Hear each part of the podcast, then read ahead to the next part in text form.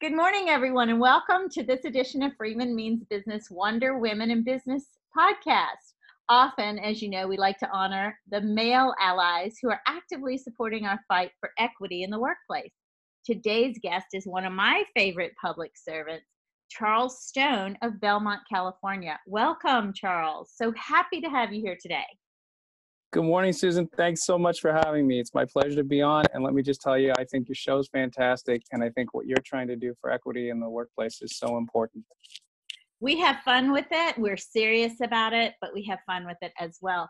I want to shout out to you uh, as a parent. You and your wife do such a great job.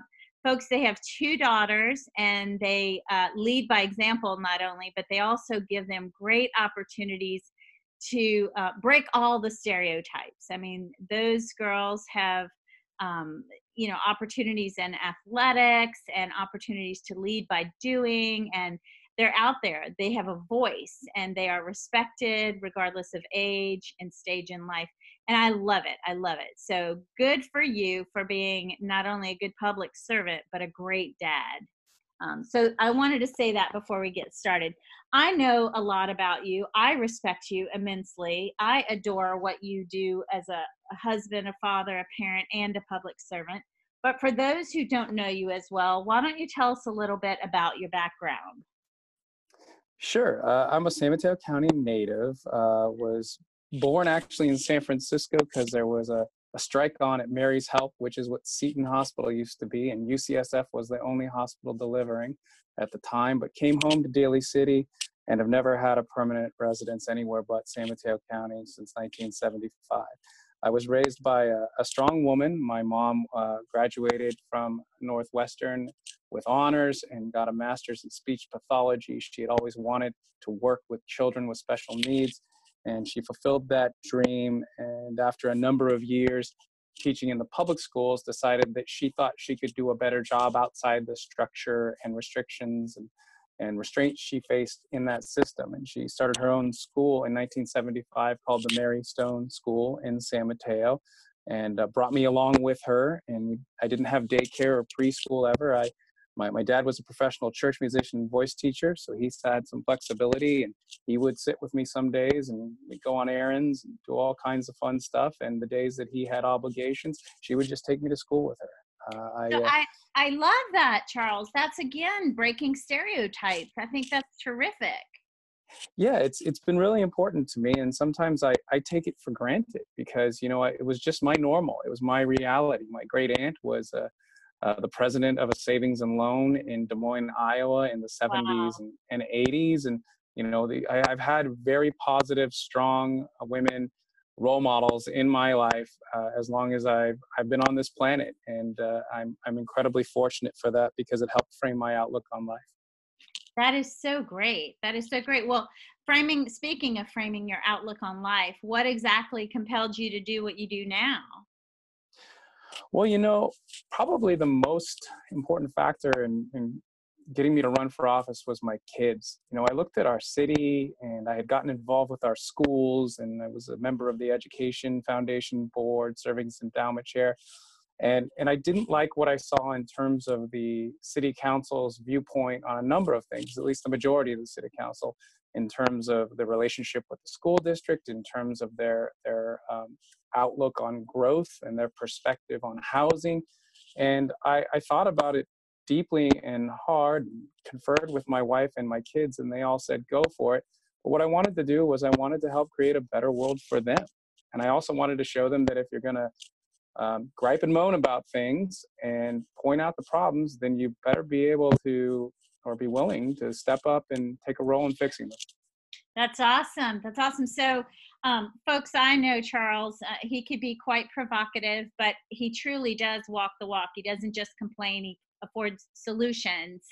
Uh, and I think that's a great example for your kids. It's not to stay quiet, it's not to, uh, on the other end of the spectrum, complain. It's to step it up with some solutions. You know, if you see a problem or something you don't like, come to the forefront with a solution or at least start the conversation around what can we do to solve it change it or better yet prevent it so that's awesome Um, how can people benefit from you know what you do right now in your role in Belmont? Well, I can give you some concrete examples, and I'd also like to just say that I'm I try to make myself incredibly available. My my phone number is 650-832-1694. Uh, my email wait, is cstone. Slow down on the phone number because sure. Yeah, my down. phone number is 650-832-1694, and my okay. email is cstone at belmont.gov and I try to answer every phone call and every email that I get relating to my governmental role. Um, so, you know, when folks have an issue with the city, or if they see an issue in the county, or I, I serve on the San Mateo County Transit District Board and the Caltrain Board and the County Library Board, if folks have issues with these, I view my role as being there to help them, often through the use of staff as well, understand the problems that they're having a little better and then see if we can't get them fixed. So that's one you know way that people can benefit from what i do right now and I, I i, hope i've done a good job of that. In terms of how people have benefited from what i've done i think you know over the last uh, five and a half six years we've made some really positive changes in belmont. We have new housing being built. We're focused on affordable housing for the first time in decades. We passed a, a, half cent sales tax, which is funding road improvements that were desperately needed. And for the first time in, in 20, 30 years, we're actually making progress on our deferred uh, maintenance for our infrastructure rather than falling deeper in the hole. And we made some zoning changes that allowed growing families the freedom and flexibility they need to accommodate uh, whether it's a, an unexpected newborn, an, an unexpected child, or an unexpected boomerang child, or a, uh, an elderly parent that needs to live with them. We fought hard to make some changes that allow reasonable improvements and additions to their home so that they don't have to move out of Belmont just because their circumstances changed. And I, I really think that that's benefited the community a lot, and I'm proud to be part of an awesome team that helped bring those changes across the finish line. You know, I think one thing that I think is great about you, and I, look, I'm not a sycophant. I'm not just gonna, you know, oh, you know, you know me. I I'm laughing because I know that's not true. um, I, I will. I tell you what. I what I do like about you is is that you engage in principled negotiations. You will, in fact, um, explain the situation, be open to challenge by others, and then uh, listen with empathy and not judgment, and then explain the case. Explain the case. So I do believe that when people misunderstand the facts, you're clear. You you will share the facts and correct where they're wrong, or you're open to listening to that which you may not have known. So that's awesome. Um, I will ask you this: What are a few things that people misunderstand about what you do, or what you believe in, or the causes you fight for? You know, let's set the record straight. Oh, wow, that's that's a great question. Um, you know, I'll start off with what you just said. You know, it was it was interesting because that is my approach. You know, if if six public speakers say something that I think is based in in um, an inaccurate understanding of the facts, I often will respond to it from the dais when it's time for council member comments or or governing board members if it's on one of the boards I serve on. And I found that some people are very surprised by that because for a long time, I guess, it was kind of thought you just didn't do that as an elected official, that it was much safer just to remain quiet and nod and, and say, well, I heard you, but I'm going to do this other thing instead. Um, and, and I think some people, I've been told, don't like it and they feel like it's, it's argumentative. And, and I think what they're, what they're, the disconnect we're having there is I want people to have full transparency into my decision making and I don't want to just sit there and nod and, and, and pretend like I'm agreeing and give lip service to things. I want them to understand. So I think one, one thing people misunderstand is they think that sometimes I'm arguing when I, when I say with respect, I, I heard what you said and I don't agree and here's why. What I'm doing is trying to make sure they fully understand how I'm making decisions. And I, I think the other big thing that comes to my mind, there's two actually, is one that I'm rapidly pro development and uh, i think it's easy to get characterized like that in a, in a town in a county that for the better part of 30 years didn't build much of anything especially not enough housing. But in truth i'm just a fan of transit oriented smart growth and affordable housing and, and that's mostly because folks like my parents folks that i thought of as truly middle class back in the day lower middle class can't afford to live here anymore and that's unacceptable to me. And and the last one which kind of makes me chuckle every now and then, is um, I, I, started getting uh, wind a couple of years ago and, and, direct comments from people on social media that somehow I was a, um, a, very privileged person, and I am in many ways, but that I, I grew up uh, wealthy in the hills of Belmont. And I had to chuckle because my, my first home was a very humble two bedroom apartment on 89th Street in Daly City. And we lived there for five years until my parents struggled and made huge sacrifices to get us into a small house on the hill in San Bruno because they wanted me to have a yard. And we rented that until I was 14 when my mom inherited just enough money that we could barely afford to buy a house in the San Mateo Village. I mean, I still remember the 1991 Plymouth Colt E for economy that my mom bought. It was the first time she'd bought a new car in her life. It was when I was 15 or 16, and I think she spent all of $9,000 on it, and she just couldn't believe she was giving herself such a huge luxury. I, I, I remember vividly going to the dealership in Daly City with her, and and uh, she had the dealer take out the digital clock from the dashboard because it would save us 50 bucks. Anyway, um, I, I, didn't grow up poor. I certainly don't want to give off that impression. I, I, never had to worry about a roof over my head or where my next meal would come from. But um, I certainly wasn't well off, nor did I grow up in the in the uh, rather Tony areas in the hills of the peninsula. You know, I want to say something about that because I think that people need to be careful about the extremes because, you know, we all work so hard to get someplace we want to be, and then we punish people who made it, who got there, or who reached their dream or their goal. Or, um, see, folks, he's very important. People are calling it right now. they want to hear from him right now. Um, you know, he gave his phone number out twice. They're dialing in right now. and now they're going to say he's not even answering. no, folks, wait till after the show to call him. But yeah, no, I think that's an amazing story, and and I think some people throw that out there at you on purpose, and some people throw that out there um, you know not realizing that that's just wrong they're they're wrong it's wrong information others know it's wrong and they're doing it on purpose. But we shouldn't punish people for working hard and realizing their dreams. Um you know that's why you all work hard right? So no one works hard just to stay where they are right? Or you know that's kind of the rat on the wheel getting nowhere fast so you did mention a couple of things that uh, you know I am not a believer in moratorium on growth. I think that's the death knell for any city. Um, I used to live in New England, and the great, once great city of Brock, I mean, Brockton, Mass was once a thriving city. And they foolishly put a moratorium on business growth and th- who was affected? The people who lived there. There were no more jobs available for people who lived there and now it's a tumbleweed town. So you've got a fan in me when it comes to smart growth but i know that housing uh, is also an issue. So i want to ask you you know there's a severe lack of housing in california driven by a booming economy and lots of jobs. So you know, some people blame the cities for failing to allow housing, and proposals like Scott Wiener's Senate Bill 50 would limit local control over permits and entitlements for new housing. How do you balance the need for more housing with a city's desire to control future growth? I mean, tell me your feelings on that. That's controversial.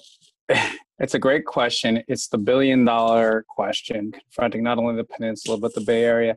And I guess I'd start from a, a point of we really have to have a regional holistic viewpoint, but also be respectful of, of local control and the realities of the mechanisms we have to work within. Um, you know, I, I, I've noticed, and I don't like that there's been a little bit of let's let's target San Mateo County and point out their jobs housing imbalance, which is a very real thing. But you know, San Francisco is a real big city. It, it is the metropolis of the area, along with San Jose. And for decades, they underbuilt housing. From 2010 to 2017, their jobs to housing ratio was eight to one. So it's not like anybody's been doing a great job. And candidly, while we need to do our part on the peninsula, when I stay overnight in a hotel in the South of Market and I'm on the the 12th floor and I can look straight across to the financial district in Union Square and not see any other buildings that high, it tells me that San Francisco's got a lot more they can contribute as well. Now, with that said, um, the, the county of San Mateo has only recently really started waking up to the fact that we've got to build housing, it's got to be transit oriented, and that we've got to do this quicker than we have. And we are. SB 50, in my opinion, was well intentioned. I like Senator Wiener quite a bit. I'm a fan of his. I love his priority on housing, but I think it went a little too far, and I think it could have been tweaked in some ways that would have made it more palatable to a lot of people. My real fear, Susan, and I lived this the first few years on my city council, was that if you go too far, too fast, you lose the people you need, and you often end up seeing a backlash or a pendulum swing too far the other way, and you make less progress than you want. And I firmly believe that if F- SB 50 had passed as it was, um, as it as it was written at the time it was under consideration, I think when single-family homeowners uh, started seeing four-story, three-story apartment buildings going up smack dab in the middle of their neighborhoods, I think that folks with a heck of a lot of money and equity in their home and time would have formed together and started trying to have statewide legislation to overturn it. I think that there are smarter ways to go about making the type of progress we need. What kind of role do you think? Um, I think my, the cost of development plays a role too. I mean, what what what is that you know what kind of role for developers? I mean the cost of construction is huge. So people who do demand housing and want housing i mean you know what do you think that plays the role that plays? I mean they think cities can control this but sometimes it's not up to cities. Sometimes it's you know developers are you know those who do want housing uh, on the other side they they're the developers hands are tied because the cost is so incredibly high to you know what do you think of that restraint? It's absolutely true and you know uh, the way that i the way that i uh, the, the way that, that i think about it is this. We need affordable housing in the bay area. We need affordable housing in san mateo county. We need affordable housing in belmont. The best chance we've had to get it is to build on government land because we have more control. We own the land. For instance in belmont we have and land owned by the successor to the redevelopment agency. And, and, each parcel that we have that's big enough has some sort of project in the pipeline for 100% affordable, low income, and, and lower than low income housing. Um, but we are right. When you talk about the private sector and what they can do, they can give you 10 to 15% affordable, but then you're aw- awful, awfully limited in what you can get in terms of prevailing wage or um, uh, project labor agreements, things that I believe in. And so it's a really tough bind for everyone to be in. Right. So I, I'm not a Sacramento elected, but if I were, what I would be pushing for is a huge pot of matching funds for projects that would go 30, 40, 50% affordable because you've hit the nail on the head. This is an economics problem in many ways. And unless we're willing to have government help subsidize the cost of these units, you can't expect a private developer to go broke trying to give us the affordable housing we need. So, Charles, once again, I think you say things that some people are afraid to say, and I'm proud of that. Um, you're pretty impressive. So, let me ask you this What actionable advice or tips could you give folks out there? Let's get back to those issues that um, this show focuses on regularly um, the actionable items or tips that you can give men and others who care about equity in the in the workplace. Let's bring it back to equity in the workplace. Well i'll i'll preface my comments by saying that as that that often as is the case as a father and a husband i get it wrong but i'll do my best in in answering the question. Um, so being a strong ally and helping to build a bench of, of female leaders in your and people of color leaders in your particular field or industry is incredibly important. Historically, on the peninsula, local elected leaders have been mostly white men. We have a, a wall of mayors in, in Belmont. I think you've seen it. It's it's all these photos, yes. and the majority of the faces staring back at you are white men. Candidly, usually older white men. Um, and I'm really proud of the progress we've made in Belmont since 2013. We've had the first Asian American woman African American woman, and Asian American male serve as council members. And we've also ensured as much as we can that our commissioners remain fairly diverse. Um, so creating opportunities for women to get the experience and bona fides they need to run for local office is incredibly important to me. And, and I've been really buoyed by the fact that the hard work I and others have done in Belmont has paid off, not only on the city council. Um, you know, since I've been elected, I've worked hard to help two women of Indian descent get uh, elected to the school board, in addition to backing the, the appointment of le- or election of four other women for a local office in Belmont. Um, and out of these six candidates I supported, five have ended up serving on either the council or the school board. So I think powerful, powerful thing men can do, a powerful thing that men can do to help gender equity is to be mindful and to listen carefully. And, and if you do that well, it helps eliminate some of the biases that have led to inequity. And, and I think the next best thing you could do is to make sure that the women in your field or your industry know that you're an ally and that you're there to help if wanted. And I add the if wanted part because uh, I certainly know as a man that men have a tendency to inject themselves into situations where sometimes, candidly, they're not wanted, and maybe it isn't the best thing for them to do. I've certainly been guilty of it in my life. It can it can come off as patronizing, and often sometimes isn't helpful. So so to me, one of the most powerful things we can do is is just really make sure that folks know we're there, we're an ally, and we want to help. And when asked to help, get into gear and help as much as you can because we need the parity, we need the equity. It's the only right thing for our world.